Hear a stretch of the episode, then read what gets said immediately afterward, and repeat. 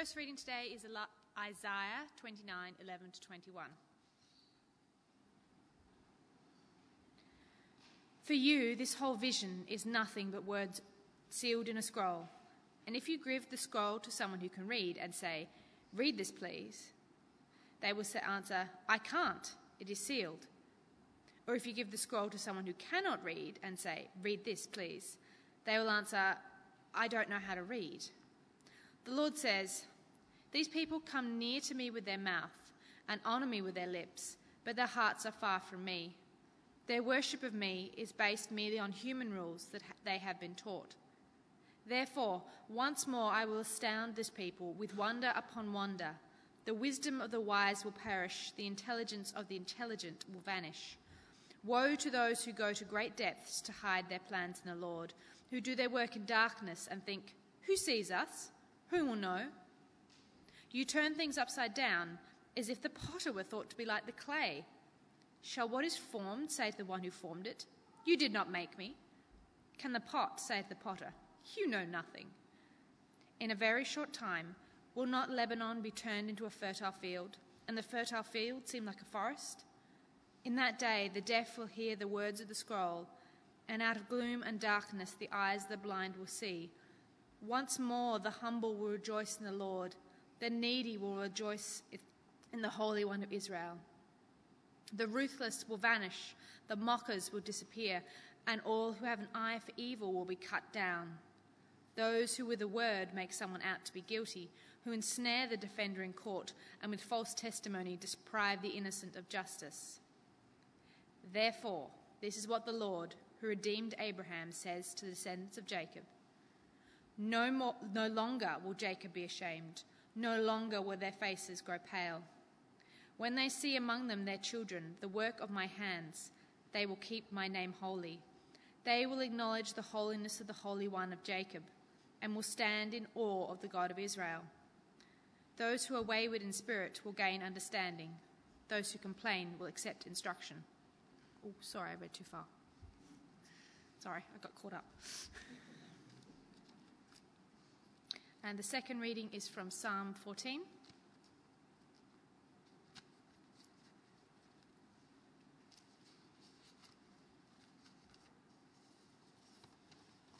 Psalm 14, 1 to 7.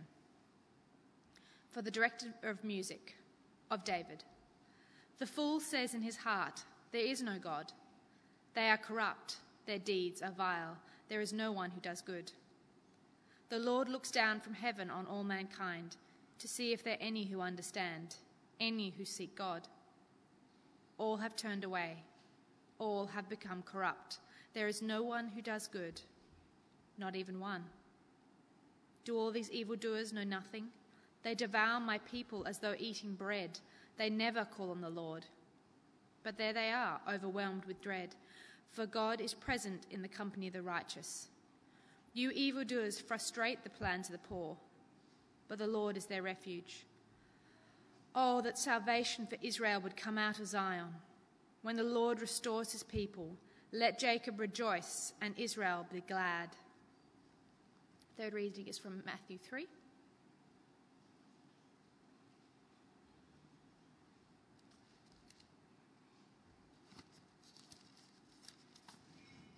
Matthew 3 13 to 17. Then Jesus came from Galilee to the Jordan to be baptized by John. But John tried to deter him, saying, I need to be baptized by you, and do you come to me? Jesus replied, Let it be so now. It is proper for us to do this to fulfill all righteousness. Then John consented. As soon as Jesus was baptized, he went up out of the water. At that moment, the heaven was opened, and he saw the Spirit of God descending like a dove and alighting on him. And a voice from heaven said, This is my Son whom I love. With him I am well pleased. And the final reading is from Colossians 2 6 to 23.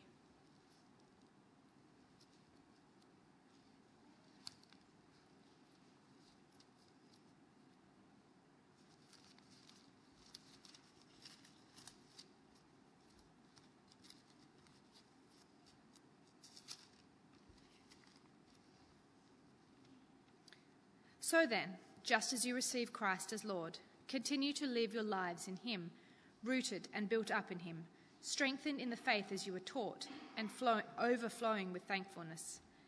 See to it that no one takes you captive through hollow and deceptive philosophy, which depends on human tradition and the elemental spiritual forces of this world, rather than on Christ. For in Christ all the fullness of deity lives in bodily form, and in Christ you have been brought to fullness. He is the head over every power and authority. In him you were also circumcised with a circumcision not performed by human hands. Your whole self, ruled by the flesh, was put off when you were circumcised by Christ, having been buried with him in baptism, in which you were also raised with him through your faith in the working of God, who raised him from the dead. When you were dead in your sins and in the uncircumcision of your flesh, God made you alive with Christ. He forgave us all our sins, having cancelled the, cha- cancelled the charge of our legal indebtedness which stood against us and condemned us. He has taken it away, nailing it to the cross. And, having disarmed the powers and authorities, he made a public spectacle of them, triumphing over them by the cross. Therefore, do not let anyone judge you by what you eat or drink, or with regard to a religious festival, a new moon celebration, or a Sabbath day. These are shadows of things that were to come. The reality, however, is found in Christ. Do not let anyone who delights in false humility and the worship of angels disqualify you. Such a person also goes to, into great detail about what they have seen. They are puffed up with the idle notions by their unspiritual mind. They have lost connection with the head, from whom the whole body, supported and held together by its ligaments and sinews, grows as God causes it to grow. Since you died with Christ to the elemental spiritual forces of this world, why, as though you still belong to the world, do you submit to its rules? Do not handle, do not taste, do not touch. These rules, which have to do with things that are destined to perish with use, are based merely on human commands and teachings. Such regulations ha- indeed have an appearance of wisdom, with their self imposed worship, their false humility, and their harsh treatment of the body but they lack any value in restraining sensual indulgence. This is the word of the Lord. Were they? Oh, good. Well, many years ago now, and it is many years ago, um, I spent a winter in Pakistan as part of a student elective. Uh, it was actually the winter of the first Gulf War. And uh, in the Islamic Republic of Pakistan, uh, America was deeply unpopular, and it's not too little to say that uh, Americans were hated. Um, and so, as it turned out, one day I had to take uh, a bus from one city to the other. Um, and I find myself getting on this bus. I'm the last person on. I'm holding my ticket in my hand. And as I go down the aisle of this bus to the only remaining seat, there's dead silence. And 30 pairs of narrow eyes followed me all the way to my seat. And um, as soon as I sat down, uh, the man next to me quietly leaned over and said, And are you an American? And I said, Oh, no, I'm an Australian. And instantly, the mood in the bus changed because, uh, to my good fortune, the previous winter, the Aussie cricket team had toured Pakistan and they had had the very good sense and common grace to just, just manage to lose to the Pakistanis in front of the home crowd. So Australians were greatly loved. And then the next question was, and what city do you come from? And I said, well, I'm from Perth, thinking, uh, how am I going to explain Perth to this guy? Like, what does he know about Australian geography?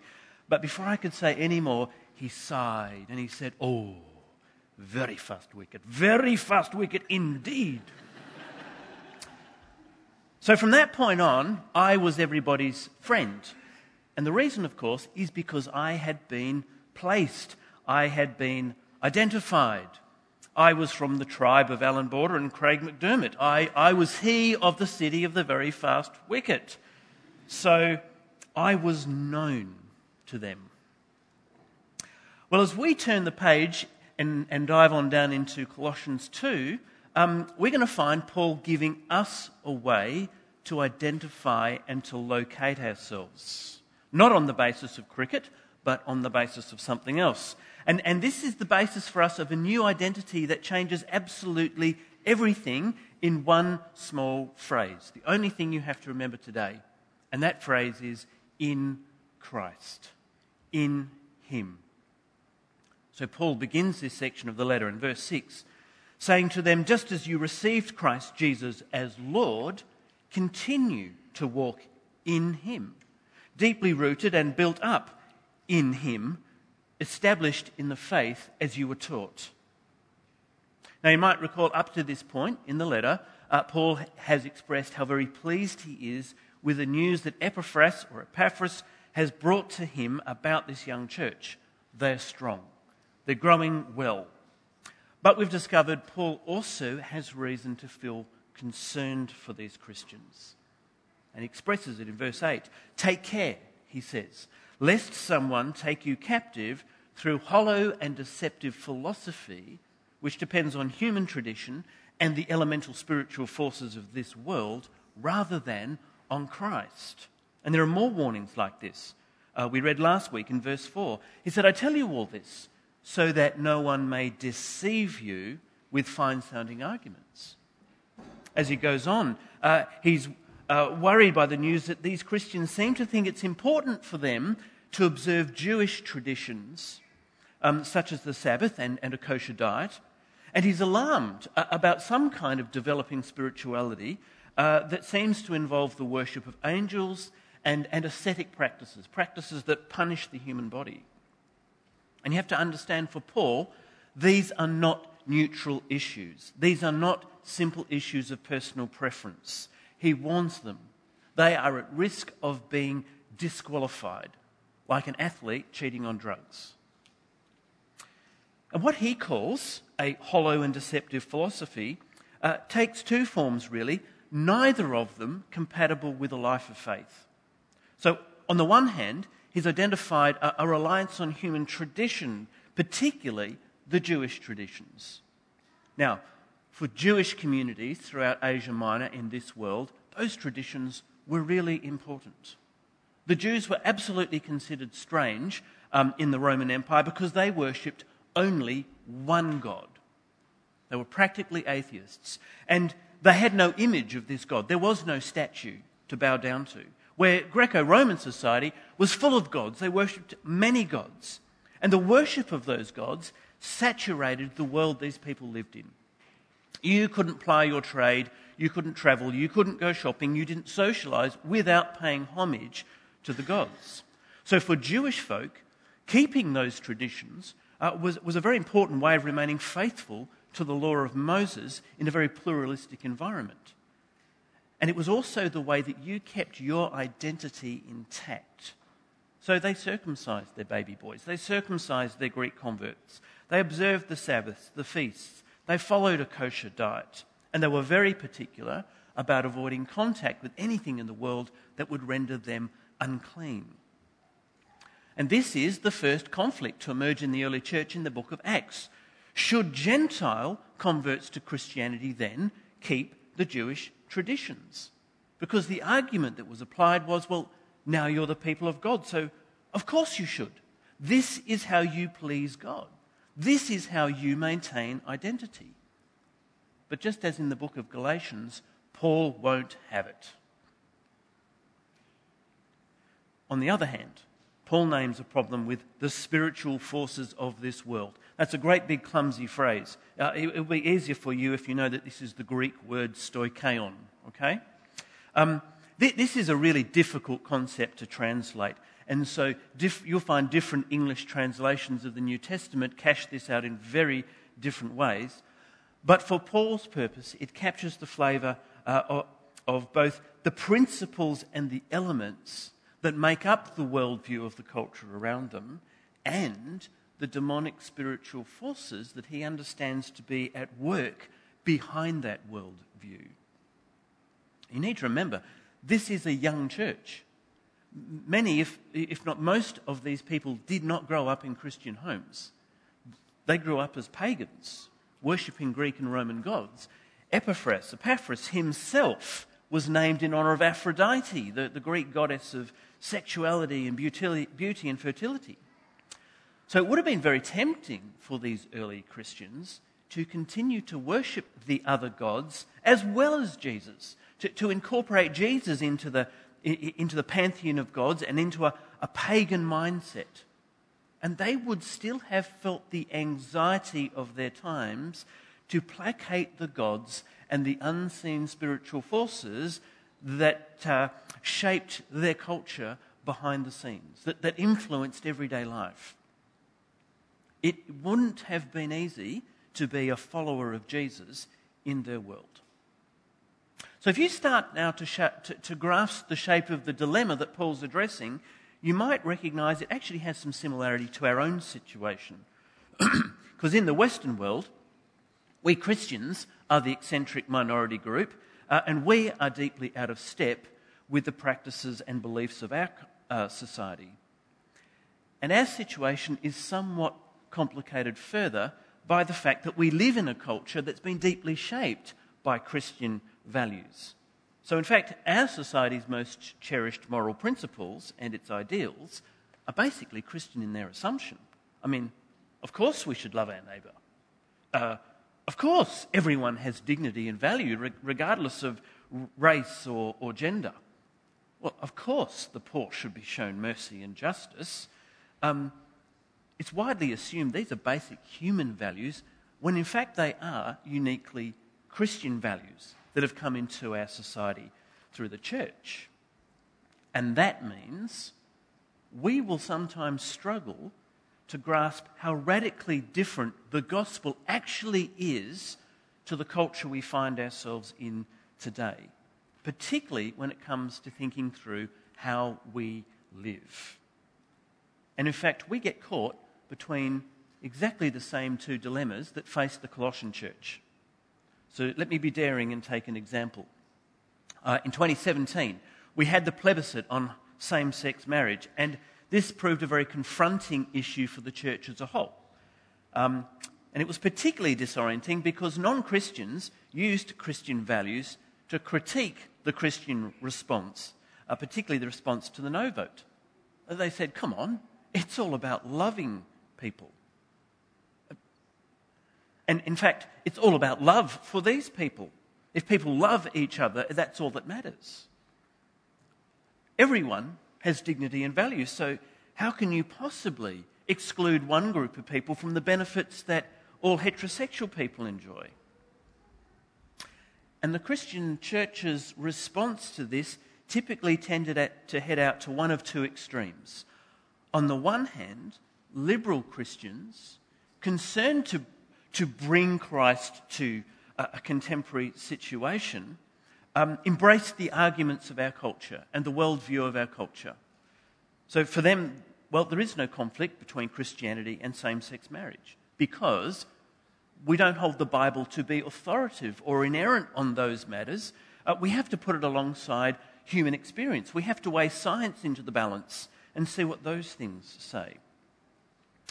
And then, obviously, for conservative evangelical Christians, the liberal response was seen as an absolute capitulation to the gods of the age, the elemental spiritual forces of this world. It was an abandonment of God's revelation. But then, what we conservatives tended to do was then to go out campaigning uh, for the imposition of a biblical set of morals on society as, ho- as a whole, as though somehow Australian society was or is or could be made Christian by making it live our morality. As though somehow an external adherence to morality and to biblical law makes you Christian. Now, obviously, as far as same sex marriage goes, Paul's got a very clear articulation of that, but in his thinking, neither of those extremes will do. He will not accept traditional religious practices, as though simply putting on a, a, a moral uh, cover or a religious lifestyle is Christian or is sufficient. But obviously, nor can we simply follow the gods of the age, the spiritual forces of this world, as though God's revelation in Christ were just one thing among many that we have to shuffle every day. For Paul, the gospel is neither of those things. I've written a note here, and now I can't read it. His summary of the gospel is in Christ. That's the position he takes. We'll come back to that position in a minute. Um, but first, I need to confuse you by grappling with what Paul sees as the problem beneath the problem here. Because on the surface, he's disagreeing with the pra- their practices and behavior. But underneath this, of course, is a problem with the way they think. And Paul expresses that with some very carefully chosen words. He labels the primary problem a philosophy, and then he describes the nature of that philosophy as hollow and deceitful. Now, I think this is important because this is the only time the Greek New Testament uses the word philosophy, or in Greek, philosophy, philosophia, a love of wisdom and knowledge. Now, Greek philosophy was itself uh, very wide ranging, it was many things, but philosophia in general had a profound influence on the way that Greco Roman people thought. Greek philosophy was essentially concerned with how to live well, living correctly. It was all about ethics. And the way you discerned the correct way to live was um, through human observation of the world, we would call that empiricism, combined with human reason or logic. Now, some of you will, notice that's actually what we call science. And science likewise has had an enormous impact on the way our culture thinks and the way we think. And for us, uh, knowledge about how to live well typically comes from the application of our reason, our logic, to our scientific observation of everything around us. And not only that, it's important to realize science puts, like philosophia, puts a lot of power on the observer, on, that is, on you and me, to reach conclusions for ourselves about what is right and wrong. But as far as Paul is concerned, philosophia, and therefore science, suffers from two problems that are still very relevant to the age we live in. The first, of course, is, that human observation is limited. Because science limits knowledge to only what we can see, and, and that means whether we see it physically or we use some kind of scope to extend our sight, because it limits our knowledge only to what we see, then it says anything we cannot observe is therefore not real. It does not exist by definition. That determines a lot about how we think as Westerners. The second problem with philosophia is that after two and a half thousand years, Greek philosophy and science simply have not given rise to a people who desire to live well so much as to people who desire to live powerfully. In our society, knowledge is power. If you've been to Perth Mod, you know that already. Um, we really do believe that armed with a smartphone and the internet, we are in control of our own destinies. No, this, this is now a DIY culture, okay? We, we don't need other people to get our bathroom done. And we don't need God to save us either. But in fact, the biblical traditions disagree. Not to mention the other cultures outside of Western, Christ, uh, Western, the Western world. Knowledge in the biblical tradition consists of a lot more than what can be derived from human observation or from human reason. So here's where, for Paul, philosophia becomes a problem, where it's hollow and where it's deceptive. Because ultimately, philosophia taps into the very essence of human sinfulness.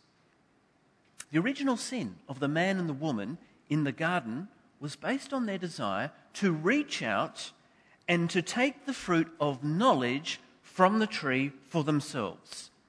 And they did it believing it would give them the power to discern good from evil and make them like God.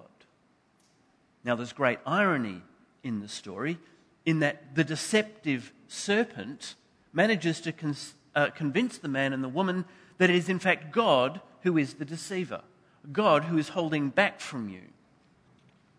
And the tragedy of this story is that the man and the woman were already like God. They were already made in his image. And in the creation narrative, God had already spoken what was good and what was not good. So, the essence of sin in this narrative is the desire to master knowledge apart from relationship with God. And once again, to know in the Bible most often means to be in relationship with. True knowledge is always relational knowledge. And relational knowledge is always revealed knowledge. I never know a person by starting from some uh, scientific point of view or, or even starting from my own internal subjective point of view. I only know you as you reveal yourself to me. Relationships between persons are, are an ongoing process of revelation. And relationships between persons get into trouble when we close that revelation off from one another. And I think it's quite telling that Jesus reveals himself not with the words, study me or know me, but the words, follow me. This is the nature of existence for people made in the image of God. We're made for relationship. And so, this is why the phrase in Christ is so important. Because, on the one hand, we only know God as He reveals Himself in Christ. And on the other hand, He only knows us now as we are in Christ. Paul lays this out for us in verses 13 and 14. When you were dead in your sins and in the uncircumcision of your sinful nature, God made you alive with Christ. He forgave us all our sins, having cancelled the charge of our legal indebtedness which stood against us and condemned us. He's taken it away, nailing it to the cross. How then does God see us? From the perspective of the cross. How now does he regard us as he looks at us? Well, you might recall before Christmas, um, Stephen spoke on the doctrine of justification, and I'm not going to run you through the whole thing. Um, but just to revise that, you, you remember we learned about how God rightifies us and gives us justifiedness in Christ. And then, with the help of Evan and Ozzy and some lying on the floor, um, he demonstrated how the man with the white book, Ozzy, the record of a perfect life of trusting the Father, took the sinful man, Evan's, red book, um, and then went to the cross and suffered the just sentence brought on the red book so that he, the sinless man, might give his own perfect record to the sinful man who used to hold the red book. I won't go into it again. Have another listen if you need to. But the point is, Romans 8 summarizes it well. There is now no condemnation for those who are in Christ Jesus because the law of the Spirit of life has set me free from the law of sin and death. Paul expresses the same idea here in verse 14 when he says, The written charge sheet has been dealt with. It's been nailed to the cross, where all can see the charges that stood against me have been fully and completely prosecuted, and sentence has been dispensed they have been brought to their full end. It would now be correct to say that in Christ, my record no longer condemns me. In fact, not only has my record been cancelled, but the very standard by which I am judged and by which I fail has been cancelled. The written code itself has been crucified so that I am no longer judged in terms of the law revealed to Moses, the written charge sheet. In Christ, that is no longer relevant. And the cross of Christ goes further, though. And this is important to know. In Christ, I participate in the death meted out upon sin, so that I might also participate in his victorious resurrection. I have been brought through to the other side of judgment and death. Neither of those have any force any longer. They no longer have any hold on me. I know this is getting turgid. Stay with me. Paul's going in, in a very important direction with this. Because just as it's true to say that my record does not condemn me, it is now also true to say my record of conduct cannot save me. Only Christ's record commends me to the Father and saves me. In Christ, the Father now looks upon me with the same favour that he looks upon his own beloved Son. And that means the cross is truly the end of all my striving to save myself. And we simply won't be able to understand what Paul is going to say next and what we're going to think about next week if we don't get this right. We will not understand the essence of Christian behaviour if we don't know what it means that we are in Christ. Now, in the evangelical circles I grew up in, um, the unspoken understanding of salvation, the unspoken, this is not what we said, but this is what we actually practiced. The unspoken understanding was, well, of course I'm saved by grace. Of course, we all know that. But now, since God has been so good to me, I better pull up my socks. I, I, I better make a good show of it. I better not mess it up.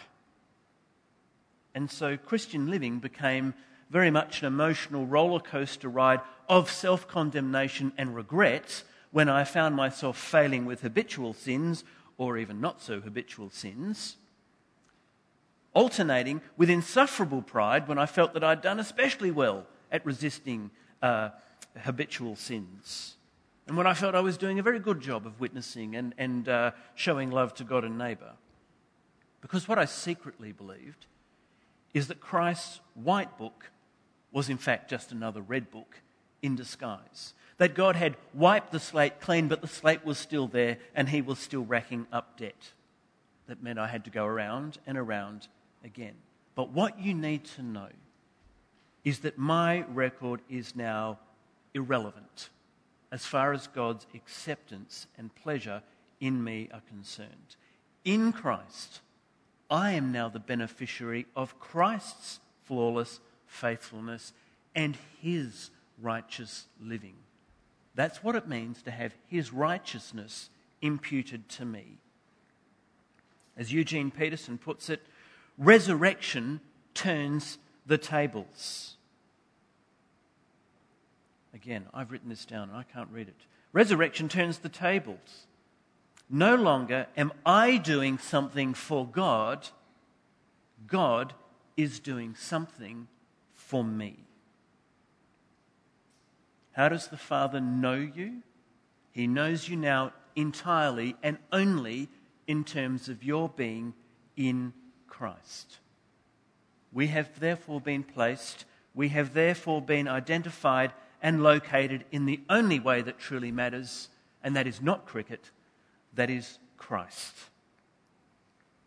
And to be in Christ then also puts us in correct relationship uh, in two other ways. If Christ is the head of the church, then we have been placed in correct relationship with one another in Him. And indeed, if Christ is the firstborn over all creation, then in Him we have been brought back into our proper relationship with the created universe, both the physical creation, as we learn in chapter 1, but also the spiritual realm, which means, like the Colossians, like so many in the world, we do not need to fear or serve the gods, and nor do we need to pay homage to the spirit of the age.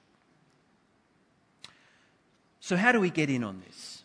Well, there's a very important Christian practice that gives us uh, correct bearings for living in Christ, and that is our baptism.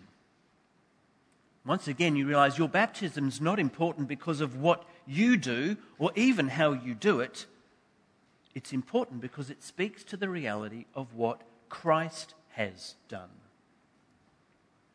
Baptism, like the Eucharist, isn't simply a reminder of a past historical event, it's a symbol that signifies our participation in a current reality.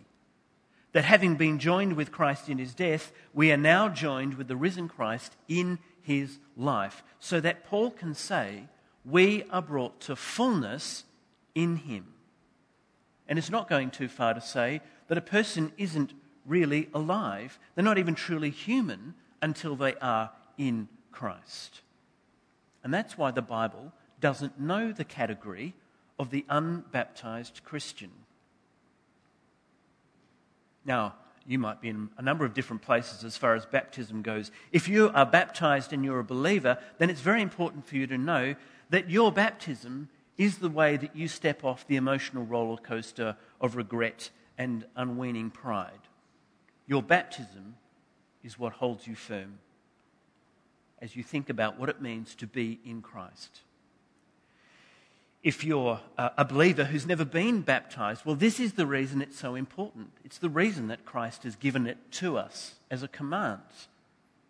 Because it's the way you grasp this reality, it helps you live in it well. You may be a person who has been baptized in the past and don't know what you believe, not really sure about whether you're a Christian or not. Well, your baptism is the place you begin in unpacking and understanding the Christian life. And so, too, if you're someone who's not baptized, don't know if you believe, don't know what you think, then the, your entry into this business is to find someone who is baptized and ask them, What's that about? What does it mean? Why did you do it? There's only one location then in life that truly matters, and that is being in Christ. We'll come back next week to what it means, therefore, to live as a result of that, what our behaviour is going to look like, and how it goes. But know this the Christian life is neither a, a, a matter of traditions, it's not a religious life, it's not a matter of putting on a, a pretense of something, and it's certainly not simply a moral life. It is before anything a resurrection life. And that means a relational life.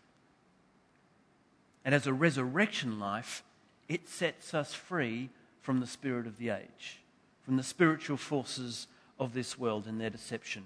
It sets us free from self grasping knowledge and self made attempts at ethics, our own performance.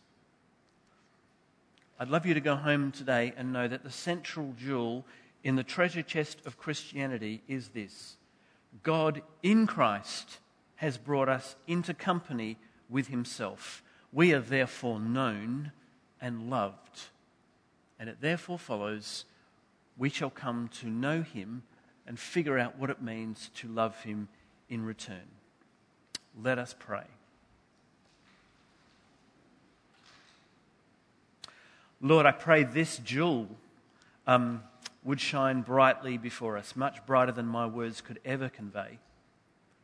May we know the great treasure of our baptism and what it means to have been made alive in Christ, such that you now look upon us and say, Here is my beloved Son.